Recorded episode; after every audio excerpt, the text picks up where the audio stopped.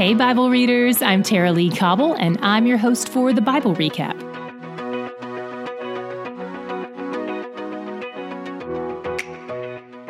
It's day 5 of our International Challenge Week, so here's today's reminder to send at least 2 of your friends who live abroad to the Start page of our website, thebiblerecap.com. And listen, you're welcome to invite more people than that. I'm not here to stunt your invitations. Feel free to cast a wide net.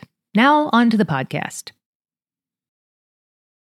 Yesterday, Paul compared our bodies to jars of clay, and today he continues his third letter to the Corinthians by comparing them to tents, which are not very sturdy. What they need is for someone to build an eternal mansion around them, our resurrection bodies, because right now our tent bodies still suffer from the elements and from attackers.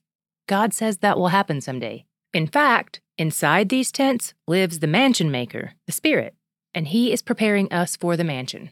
Remember how Jesus said he is going to prepare a place for us? God also says he's working to prepare us for it. God is the one who does all the prep work, and part of that preparation is giving us his Spirit, his guarantee.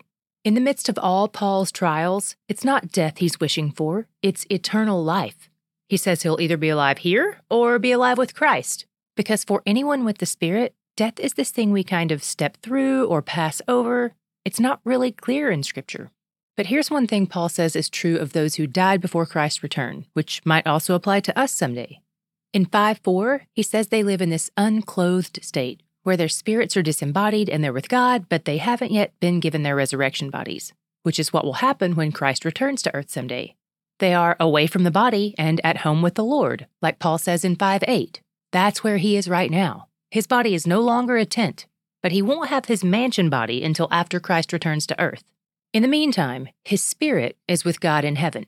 It's worth noting that there are a few other viewpoints about all this that still fall within the realm of orthodoxy, but this is what the prominent view looks like. Paul says we'll all appear before the judge, who in this instance is actually Jesus himself. The Father has handed over the judgment to him. Some believe this judgment is to determine the person's relationship with God, if they knew him or not. But the prominent view seems to be that this judgment is about the rewards that God will give to believers based on their time on earth. Either way, here's what's worth noting. First, since Christ is our judge, he knows if his Spirit lives in you or not. Nothing is up for debate here. He's not going to have a bad day and make the wrong call.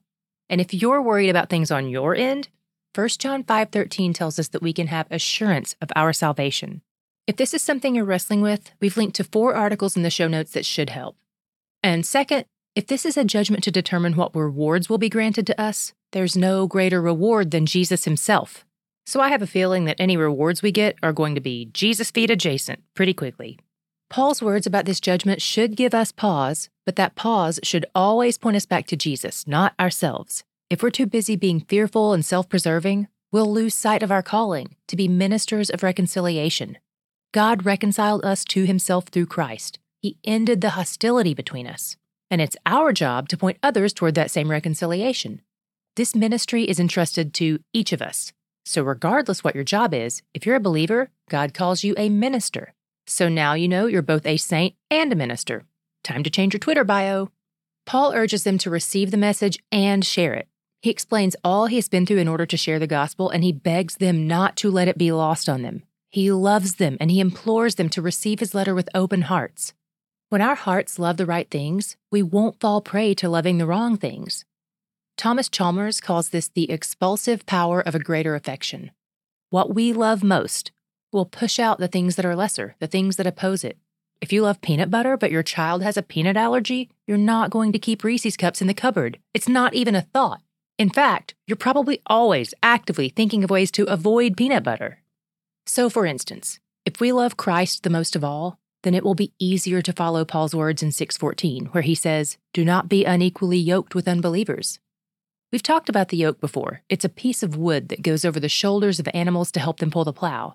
If you have one strong animal and one weak animal, the strong animal can move fast, but the weak animal moves slower, so they end up just going in circles. If you're following Christ while yoked to someone who isn't, it will make it nearly impossible to move forward.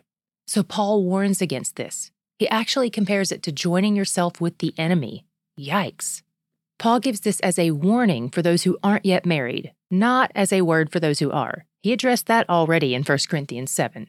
These words are probably hard for many of Paul's readers to hear, especially since they live in such a worldly climate. But Paul learned from his last letter that when they read his words of rebuke, the grief they felt produced repentance in them. It was a godly grief, like the kind Peter had when he denied Jesus.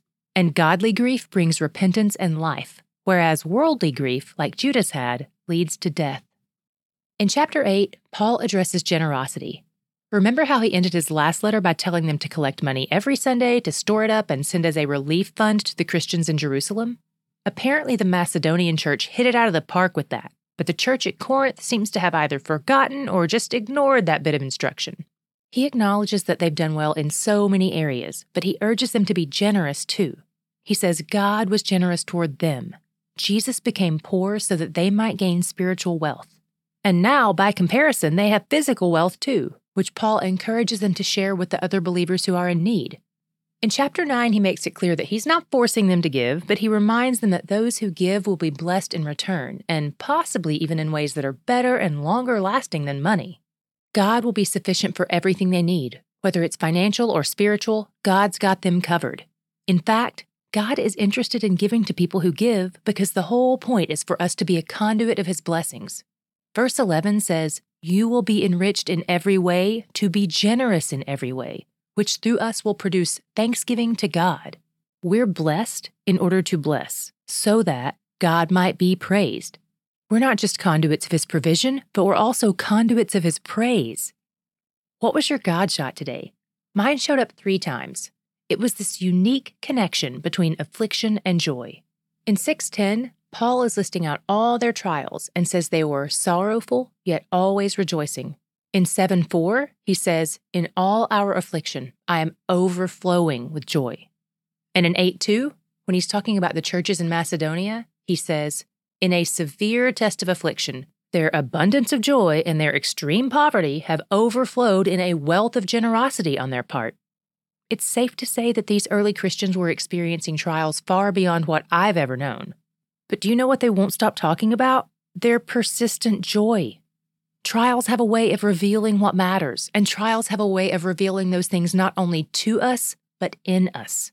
The world and its trials may crack our jars of clay, but that's how the light gets out.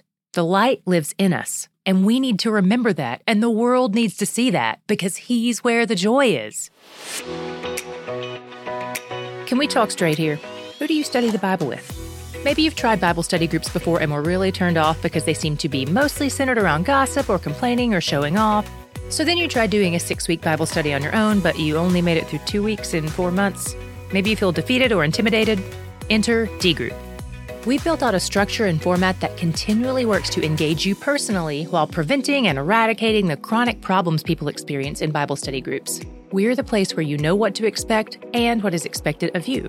Some of our groups are connected to a local church, and others are made up of people from different churches.